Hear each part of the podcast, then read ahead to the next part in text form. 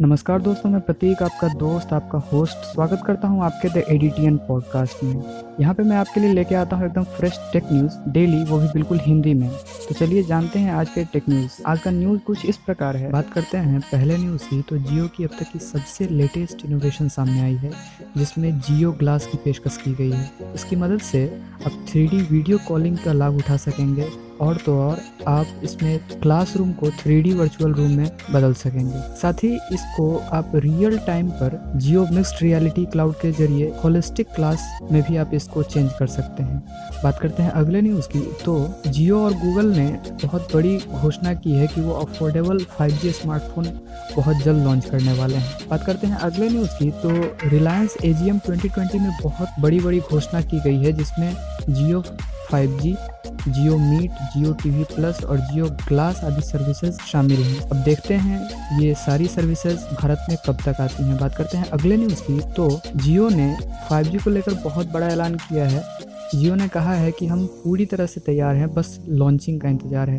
अब देखते हैं ये लॉन्चिंग कब होती है। हालाँकि इसका ट्रायल जल्द से जल्द शुरू हो सकता है। बात करते हैं अगले न्यूज़ की। तो जियो फ़ोन थ्री और जियो फ़ोन लाइट की लॉन्चिंग आज हो सकती है तो आप इसके ऑफिशियल वेबसाइट पे जाके इस फ़ोन के फीचर्स चेकआउट कर सकते हैं। बात करते हैं अगले न्यूज़ की। तो ओप्पो की तरह शाओमी भी लेकर आ रही है 120 वाट वाली फास्ट चार्जिंग तो अब देखते हैं ये कब तक मार्केट में आती है।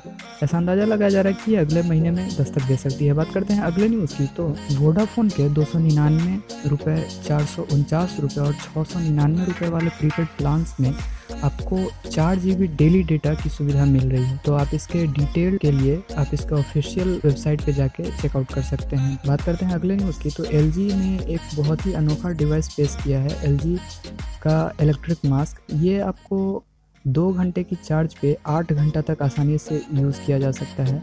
इसमें आपको स्वच्छ हवा के लिए एक छोटा पंखा भी मिलेगा। तो आप इसका ऑफिशियल वेबसाइट पे जाके इसे चेकआउट कर सकते हैं। बात करते हैं अगले न्यूज़ की। तो मी ने 125 वाट वाली फास्ट चार्जिंग की ऑफिशियल लॉन्चिंग डेट अनाउंस कर दी है। इसकी लॉन्चिंग 16 जुलाई को होगी। बात करते हैं अगले न्यूज़ की। तो जियो ने एक बार फिर एयरटेल वोडाफोन और आइडिया को पछाड़ते हुए सिर्फ़ एक महीने में छियालीस लाख से ज़्यादा नए यूज़र्स जोड़े हैं, जिसके बाद वो फिर से नंबर वन पे है।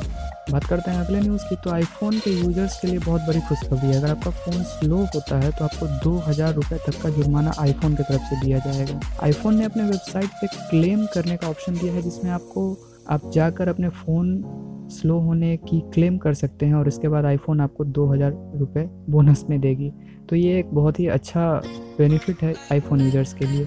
बात करते हैं अगली न्यूज़ की तो इनफिनिक्स हॉट नाइन प्रो की सेल आज 12 बजे दोपहर से शुरू हो चुकी है तो आप इसके ऑफिशियल वेबसाइट और फ्लिपकार्ट से जाके इसे परचेज कर सकते हैं। बात करते हैं अगले न्यूज़ की तो Redmi Note 9 Pro Max की सेल आज शुरू है तो आप इसके ऑफिशियल वेबसाइट पे जाके और अमेजोन इंडिया पे जाके इसे परचेज कर सकते हैं।